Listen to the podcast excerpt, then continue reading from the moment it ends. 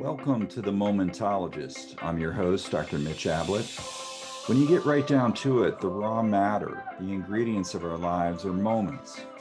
Those who learn to study these moments and yet stay fully engaged are what I call momentologists, meta professionals who resonate with the now of present moments to create, connect, innovate, and lead.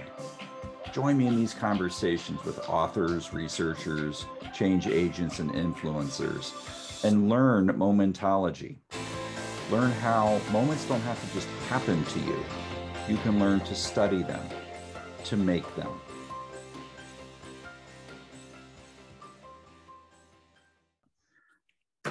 All right, everyone. Welcome to the next episode of The Momentologists. I'm here with Elena Shigano, and Elena and I met back uh, not long ago, less than a month ago, mm-hmm. at the Psychotherapy Networker conference in Washington, D.C., which was very awesome to be live uh, for a, a, conference again. It had been since pre COVID for me. Yeah, and, even, and no masks. No masks. Even though our uh, the the workshop that I did with my friend Chris Willard, you know, you know, was you know virtual you know you know there were people that we could inter interfaith in, interfaith interfaith this was a non-denominational yeah, conference. I'm yes. sure there was some interfaith going on. That's awesome. That's awesome. I'm not one for slips of the tongue. That was interesting. All right but let me let me give your background alena. Alena is a psychotherapist and she is the owner of a group practice in virginia beach coastal light counseling she is an expert in narcissistic abuse, which is a very interesting topic to me as a psychologist, as a therapist, and uh, and talking with uh, Alena in uh, at the conference, I learned a lot about her perspectives on the issues uh, related to you know being in a relationship with or working with someone with uh, mm-hmm. narcissistic personality patterns. And I think she's got a really fresh and interesting and pragmatic take on how to understand and um, deal with you know people with these really destructive uh, personality patterns. Um, she, she's got a book that she's told me quite a bit about that she uh, uh is has written right? It's written. Yeah it's written. Uh, i just need to publish it there you go. It's got a very cool title Swimming with Sharks Surviving Narcissist Infested Waters, which is a very, very uh, cool title. Thank so, you. Alena, welcome to uh, the podcast. It was awesome to meet you and awesome to have you on, on the show with me. Yeah, thanks so much, Mitch. I appreciate it. And if I may, I'm just going to uh, correct my name a little bit. Um, you almost had it. Oh, did I did I butcher it again? Just just a teeny bit, just a teeny bit. So Go it's Alena Scigliano. You awesome. Close, I was close. I was better than close, when I first yeah. said it. Yes. Yeah. Yes. So, so, yeah, and I'm I'm a, a licensed professional counselor and psychotherapist. Yep. So yes, just to be very very specific. Yeah. Yeah. And and Virginia Beach, that is where my parents took us on vacation from rural Ohio when I was probably, um, I don't know, eight or nine. But I remember 20 years ago. Uh, yeah, 20 years. Yeah, right. but it's it's I remember it as a lovely area. Yeah. I'm sure it's changed a little bit. Oh my gosh, it has changed a lot. Yeah. Especially in the last 20 years. Tell me, tell me, tell me not about Virginia Beach, but tell me about this topic of narcissistic abuse. What what draws someone into a focus on this? Oh gosh. Um, okay, what so what drew me into it? Um yeah. I have to say nothing in particular really drew me into it. It just was kind of breadcrumbs dropped that I just kept picking up. Um, and it I wound up, you know, uh, specializing in it and over the years of uh, educating myself and all the, you know, especially with the experience, because there hasn't, there's hardly anything out there. Definitely when I started working mm-hmm. with it, there was hardly anything out there in terms of material or resources for us to educate ourselves on, you know, as as psychotherapists. regarding narcissistic abuse. I mean, there's been a little bit, as you know, I'm, you know, narcissism, pathological narcissism, still not a great deal of that, but, yeah. um, but practically nothing on narcissistic abuse. So a lot of what I know came from, you know, experience, learning on the job. Yeah. Um, learning from my patients, you know, some trial and error kind of stuff. Um, yep. But, but yeah, just, uh, I don't know, I just felt like I kept having patient after patient come in with um, issues that ended up reveal you know come, it came about that people had uh, that they had partners who were narcissistic um, a little less frequently parents who were narcissists and sometimes discovered that parents that they had parents who were narcissists after um, finding out that their partner was was a pathological narcissist. And i think i just realized okay i guess this is what i'm meant to uh, specialize in. So you get referrals now specifically regarding this topic like i have somebody in my family i think this is what's going on then they reach out to you for understanding and intervention around it.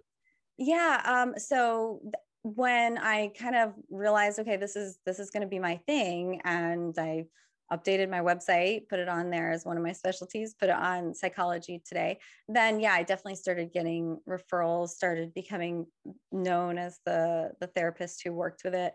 Uh, people started coming from a little bit further away, like you know, like a little bit like North Maryland, and North Carolina would drive to see me. Um, wow. But I actually stopped accepting new patients about a year and a half ago uh-huh. because uh-huh. um, I needed to, well, I was, you know, focusing on running the practice, expanding the practice, training um, new uh, clinicians who were working for me on narcissistic abuse and yeah. um, and then working on the book too. That's very time consuming. And yes, so, it is. so I'm I'm not. I, so when we receive referrals, they're at this point, you know, to the practice, um, and then I, you know, I share them with the other clinicians and I help work with them and make sure that they are um, you know, that they're helping as best as they can, you know, with it and that they're trained, well trained and educated yeah. in the topic. So I have a question that might be popping in people's minds because not everybody that's a listener for me is a clinician. Um, you know, a lot of parents, a lot of yeah, you know, different kinds of professionals. You know, I I th- I have my answer to this, my guess, but you're mm-hmm. more way more of an expert around this topic than me.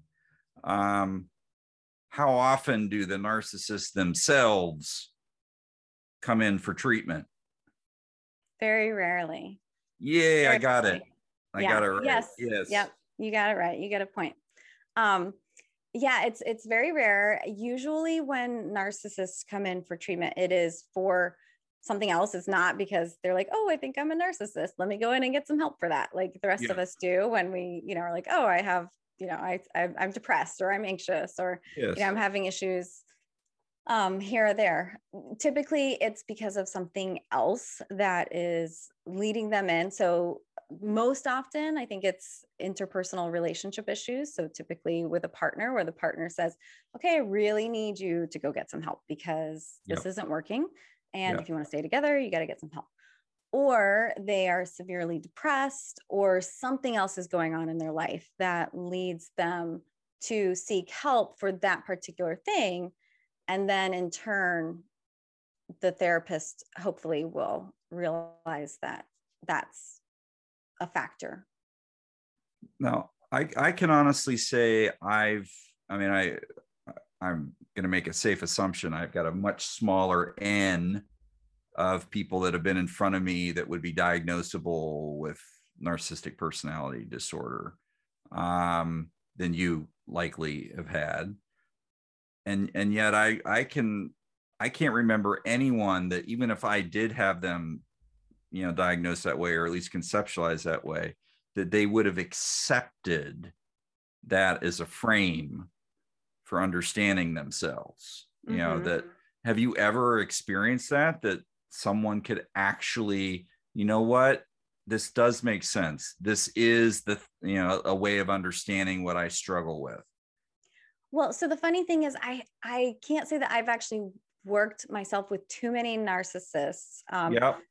it's you know my specialty really is in working with the victims of narcissistic yes. abuse and so yes. that has been i would say you know 95 98% of my experience yeah. i have had the opportunity to work with a few when they've come in for couples counseling or when i've been working with the one partner and then they bring their partner in down the road yeah and we incorporate some couples work um, there are times when I am I'm unsure, you know, I, I kind of suspect it from talking with, you know, my patient who is the partner or, or the victim. And um, then they bring in their their spouse. And in my experience, it's been they've all been married, so they've been their yeah. spouse. And um, then I start to doubt because the partner that they've brought in makes promises and seems to be accepting responsibility for what they've done. They may say, I'm sorry, and they may show little bits of change.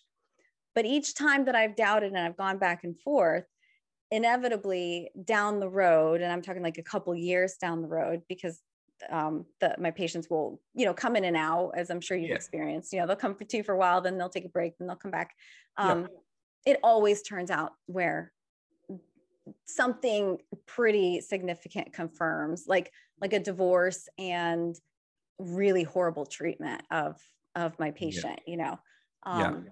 very very very you know narcissistically abusive behavior um just the stuff that happens you know especially within divorces comes out and so uh so anyway so those are the rare occasions that i've i've had I, I think i've had a few patients here and there who have come to me for individual like i said for something else Yep. And I've ended up suspecting because, you know, I'm sure as you know, like one of the common ways that we as therapists can tell, it eh, can, can end up figuring out if, or like a red flag for whether yeah. someone is a narcissist or not, is based on how we're reacting to them. So if yes. we notice that we are getting that we're really tired in a session or we're starting to dread sessions with them or we yes. start getting really irritated or aggravated or something that's really not our typical yeah. you know yeah. that's when we can commonly you know typically tell that that someone might be a narcissist um right there more goes into confirming or not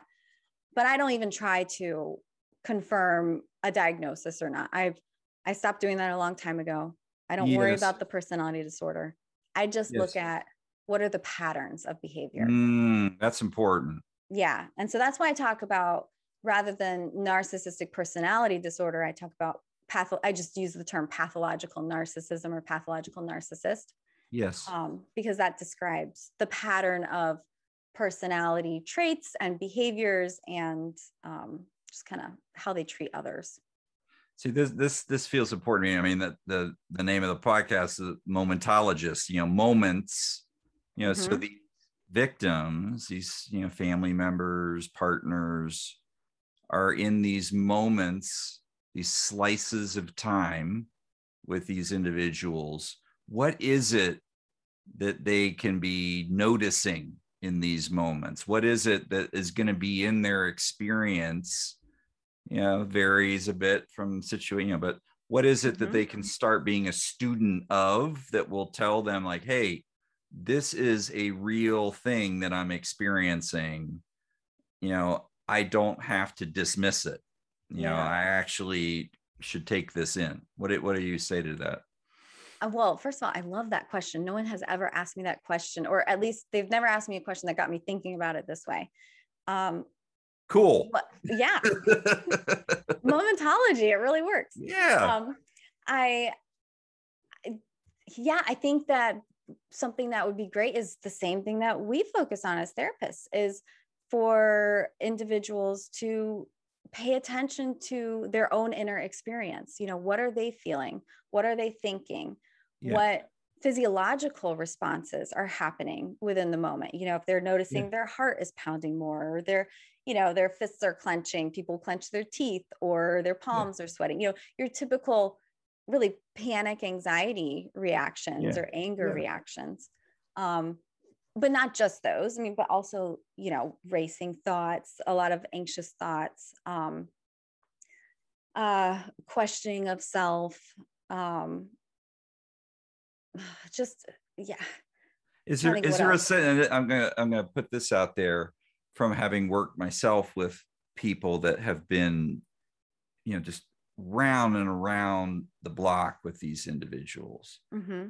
that if they if you have the experience in the moment of recognition mm-hmm. oh my god i've been on this roller coaster many many times yeah and that but yet it's like instead of just being lost in it if you can have a recognition a growing recognition i know this movie yeah this movie sucks mm-hmm. i've been mm-hmm. down i've been in this theater over and over again I what you know something like that where that can be a tool like I've yeah. been in this I've been in this theater many times yeah uh, you know you, you made me think of um so if i get you know bring in the the concept of the shark you know where my yeah. the title of my book comes from and you think about think about being in the moment and recognizing what's going on you know let's let's use that analogy and consider okay if someone is in the water swimming out in the ocean and they see a fin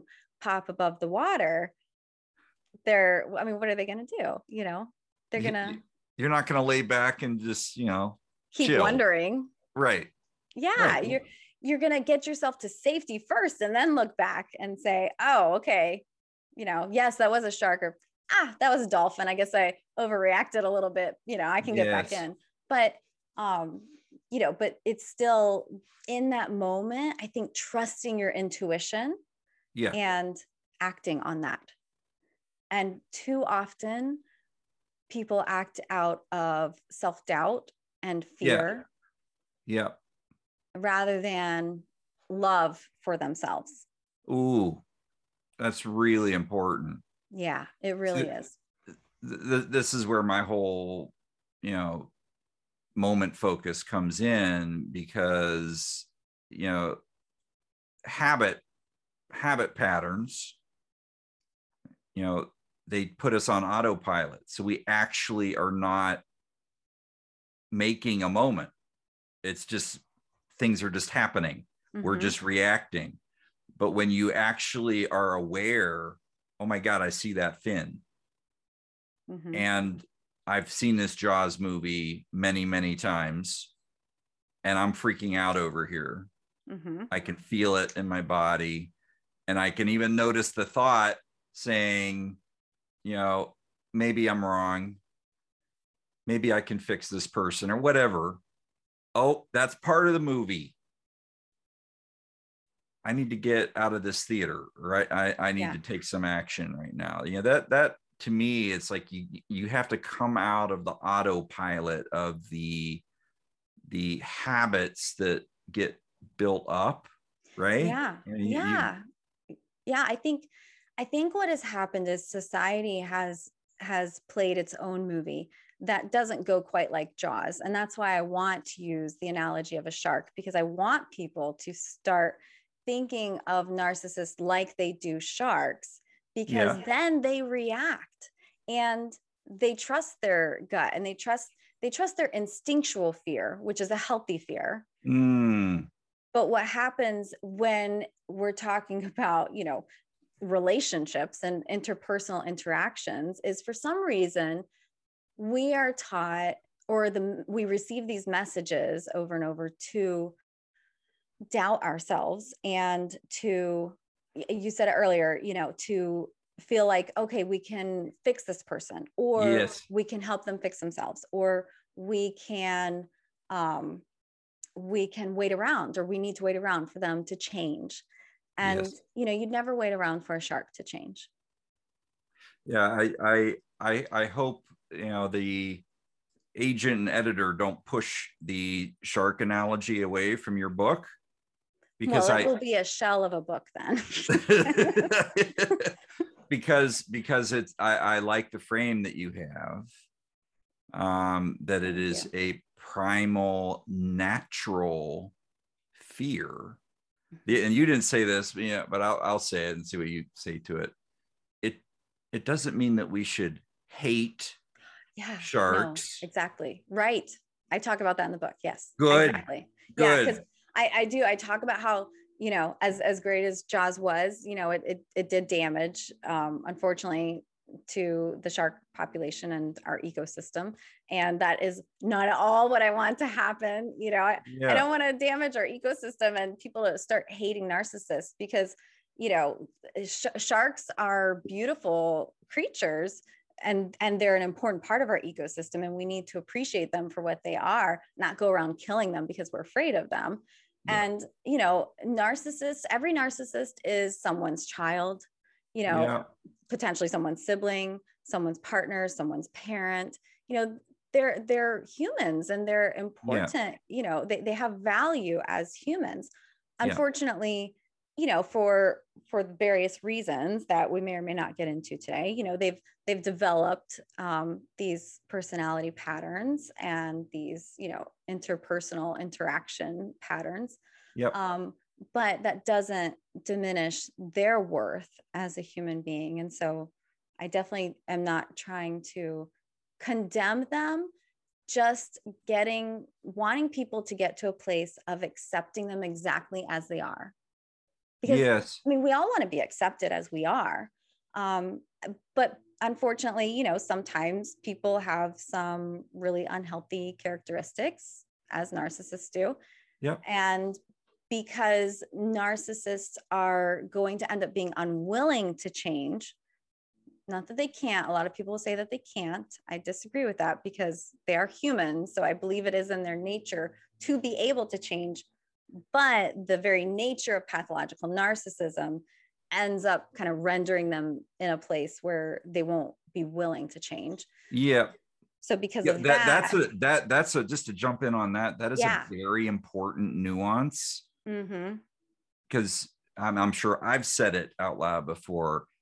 That person is a narcissist, you know, or they have NPD, you know, throughout the, you know, as a as a mental health professional, you throw that out there, whether you're working with them or not. You mm-hmm. you observe someone in the media, well, they have NPD, and then it has more certainty, mm-hmm. but it mm-hmm. creates this in stone quality, like they can't change. Mm-hmm. And yet you're making the point that while they, they don't deserve hate, that never helps no it doesn't they they are human beings therefore there is changeability and the nature of their dysfunction makes it very unlikely very less much less likely they will seek the conditions that would facilitate change mm-hmm. that's a really important nuance i think yeah. so you you you recommend and you work to help people accept the sharkness um, what is it that that leads to you know or what does it look like to begin accepting it? What does it lead to? Can you say that again? I'm sorry. Yep. What does it mean for them to be accepting the narcissist as they are you know the narcissist yeah. in their life? And then what does that lead them to do? Uh heal. That's the that's the quick answer. Um to that is one that's kind of a foundational part of healing and um, and then forgiving yeah. and not necessarily in the sense of staying with the person i that that's a very individual choice a lot of a, a lot of um, messages you'll see out there heavily emphasize leaving the narcissist um, going no contact things like that yep. i you know I've, I've, talked about this before. I, I don't I don't feel like that's that's a, a fair thing to put pressure on someone for. Um, yeah. But I'm kind of digressing. But yeah. um, but yeah, but accepting allows a person to simply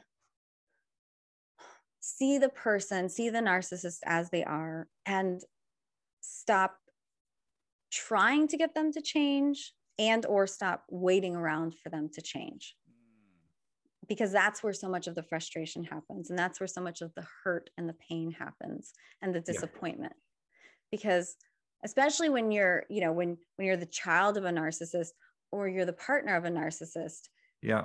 it ends up you know really hurts because it feels like it feels like they don't care about you. It feels like they're not mm. choosing you. It feels like they're not accepting you. It feels yeah. like they don't love you. And that's painful And that's where so much of the hurt and the pain comes from. But if we can just accept, and I mean, I think this is an important concept across the board, even outside of um, narcissistic relationships. You know, I, yeah. this is something I advocate for parents to do with their children, for every single partner to do within, you know, their relationships is, uh, and and really, I think just as humans, I think it would, honestly, it would really do a lot of healing in the world if we would just work on accepting each other as we are and accepting ourselves as we are. I I, I think that's beautiful and very well said. And I, those that have heard me speak, and you know, I I agree totally. And the thing I would add is that acceptance, true acceptance, is a badass power move. Hmm. It is not passive. Mm-hmm. It isn't a weakness. Right. It isn't resignation or giving up.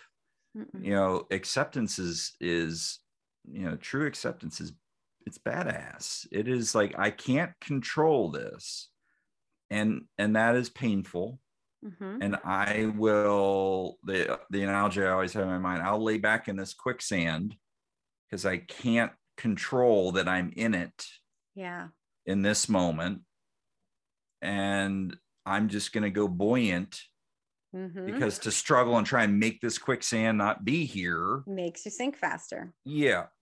And and that and then get still with it. Not that you're not going to act if you can or if a solution presents itself, right? Yeah, or if like a stick comes out, someone holds yeah. a stick out to you, you're going to grab onto it to get out of the quicksand. Yeah.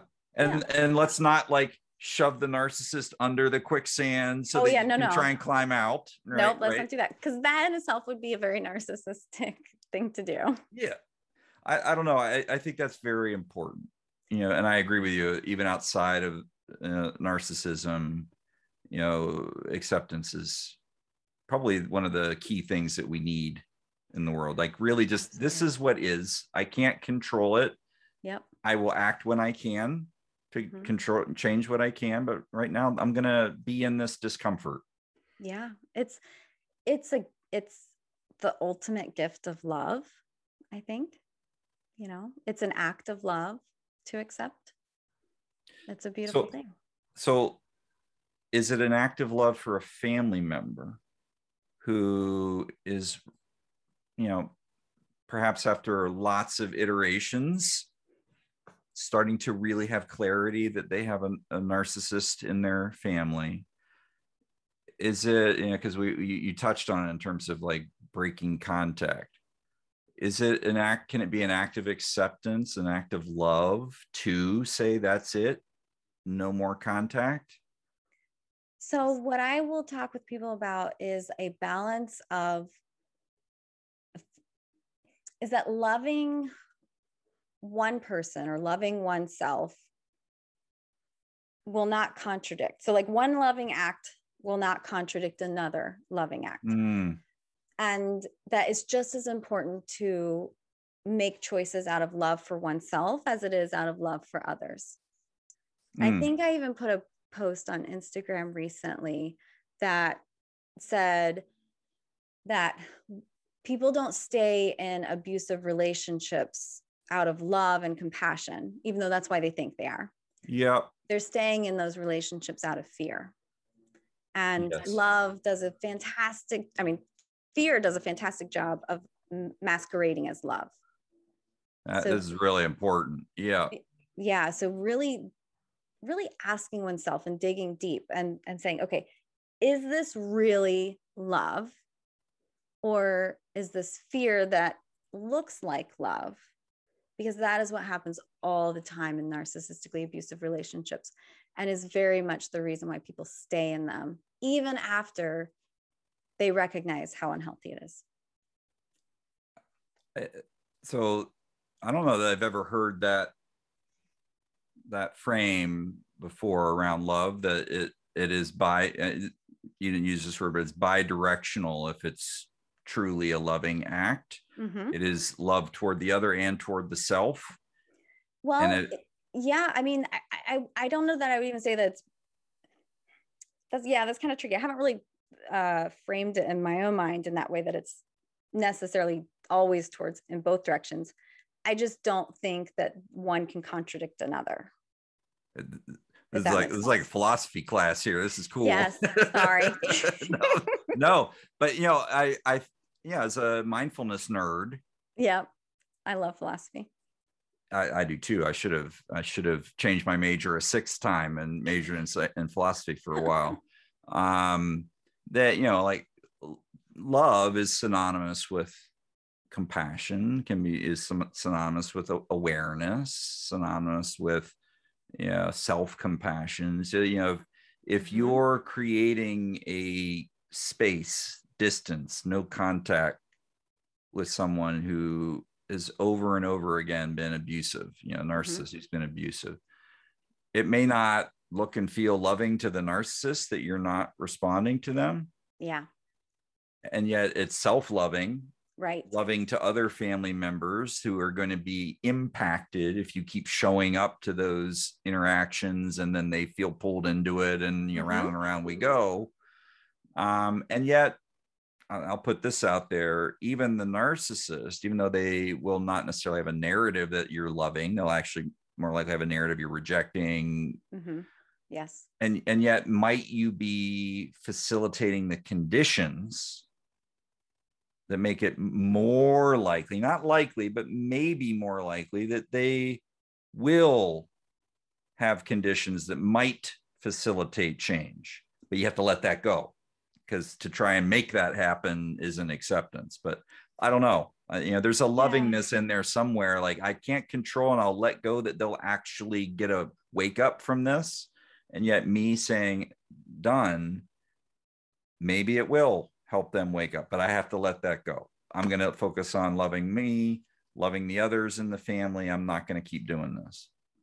Yeah. Um, and I, yeah, I see where you're going with that. And that is definitely something that a lot of people in these relationships do try to, I think, basically rationalize. You know, it, it's it's it's a rationalization. It's it's a justification to to make themselves feel better about something that they otherwise feel guilty about. You know, they yes. feel guilty about setting those boundaries. They feel guilty about leaving, about saying no. I mean, oftentimes, you know, these are relationships that I mean, aside, you know, aside from, you know, parent child relationships, these could be marriages that have been going on for 20, 30 years. Yes. even if, I mean, even you're talking about, you know, a few months, a year, two years, you know, they always feel like, you know, they're a very important part of your life. Um, yeah. So, so it's easy to feel guilty about uh, setting boundaries or ending it. Um, so people will want to tell themselves, well, this is, this is good for them too or even if they don't see it this is loving for them too. But i would i would encourage people to not go in that direction because i think that that's a slippery slope. And i think that that is heading into the territory of emotional codependence mm. which i define in this context as taking ownership of a responsibility for the narcissist's emotional experience Yep. And I think that that is is you know venturing into that realm of them taking ownership of or you know responsibility for the narcissist healing themselves you know saying yeah. oh well if i do this it's it's loving to them because then they're more likely to heal it's the same thing that we do with um, substance abusers yes you know, having grown up with alcoholic parents myself that's you know that was the cycle that i got wrapped up into was yep. okay if i do this maybe my mom will stop drinking. Yes. and, and that's that's a really it, it wasn't until i went to counseling and my therapist taught me to accept my mom as she was and to accept the circumstance as she was and to stop trying to change my mom yep. and stop trying to you know find tricky little ways to trick my mom into changing you know, it wasn't until I decided to just focus on myself and loving myself and setting those boundaries and and focusing on my own inner health that this this is a nugget that I hope people take away because I think I just demonstrated that even though I do this stuff, mm-hmm. I can, you know, I and all of us can, the We mind will do sneaky Yep. Things to create a narrative hmm that goes against what I call momentology. Like if you're Mm. really studying the moment, you would, you know, oh, you would do what you just did. You would catch, oh, wait a second, what is that actually now? Yeah. Is that actually a loving act toward self hmm to do that thing that has a condition attached to it that you know maybe maybe around the narcissist i i think that's important that's how that's how you know important it is for us to be students of Yeah. what where is happening in our bodies and minds Yeah. I love how you how you you know you pointed that out because even those of us who are professionals, you know, we still you know, we're still human and we still get caught up in the trappings of being a human and um wanting to that was the only time that's happened for me in about 10 years Yeah, that's the only time. Okay. yeah I'm glad it or happened the last 10 minutes on the podcast. yeah yeah yeah so but the- yeah the- but no that's that's it's that, that's such a good a good point to make and and something that i think is important i mean even you know even for me as as you know an expert in narcissistic abuse i mean i've i've hired narcissists you know without realizing it you know so grace is very important as well Mm. so ev- anyone listening like it's important to have grace for yourself if this is something you're struggling with because self judgment is a huge part of narcissistic abuse. Well, we could uh, have another whole episode on the the judgment, self judgment piece, which we will have to do that at some point because this is this feels very rich to me, very important, and I know from my own practice that there are many many people out there who are impacted you know by you know these these issues Mhm. and I agree with you as a clinician. It's not, I mean, we know about it, we've heard about it in our training, and we know that these patterns exist. But to be honest, most of us as clinicians don't want to touch it. Mm, yeah. We have true. our own habit patterns of avoidance. We get we get a hint that oh, this family system has got these things. I don't want to deal with that, or we launch in and try to deal with it in ways that are not really competent. Mm, And so I, I think this is massively important what you're doing and and trying to bring more awareness and compassion and grace to these Yeah. issues. So so thank you. And we'll we're gonna have to do a follow-up chat around this. Yeah, definitely. Yeah. I I think uh, if I can throw one more thing out Yeah, there, go for it. and you you've heard me say this. I think the question is it love or fear? And you know, I think I, I told you at some point I'll have a podcast uh, myself titled "Is it love or fear?" It's a great that title. That's Yeah. that's the question. That's the key. Well, that's the can be the answer to almost anything that I've found so far, and that I use every day in my life. Um, is and it's so applicable to what we're talking about because if you ask yourself, okay, is this coming from love or is it coming from fear, or is this choice I'm going to make, you know, coming from love or is it coming from fear, or is that person reacting to me out of love or fear? And that's the Mm. easiest way I have found to identify whether something is healthy or unhealthy. And so that's something I would love for your listeners to take away from this is just remember to ask yourself, is it love or fear? Beautiful. Love it. And I'm gonna steal that left and right until you you get it copyrighted, trademarked. I I'm- okay, I'm, I'm claiming copyright. Oh, oh, right you, now. you're already claiming it. Here's you, why you can use it if you give me credit. Oh, okay, okay.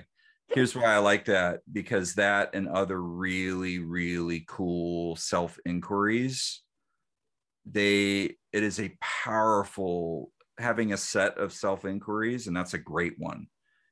It is, it is something you can have in a in a given moment to create and facilitate clarity. You know, and, and I, I think you know one that came to mind as soon as you said that, and I put this in one of my books. Um, and used it as a refrain throughout in this moment am I willing to open or to close? Mm-hmm.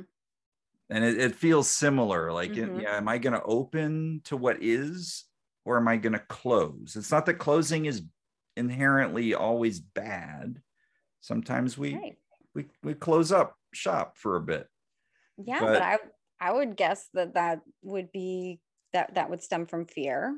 Yes. And fear isn't always bad. It's just, you know, it, it- I mean, it is a it's a natural instinctual emotion that can be very healthy, but Yep. it can also be unhealthy. And then open sounds to me like love. It's a, a, a vulnerable way to be. And that's a loving way to be. Love it. Well, I'm glad oh. you didn't say fear it. yeah, yeah, yeah.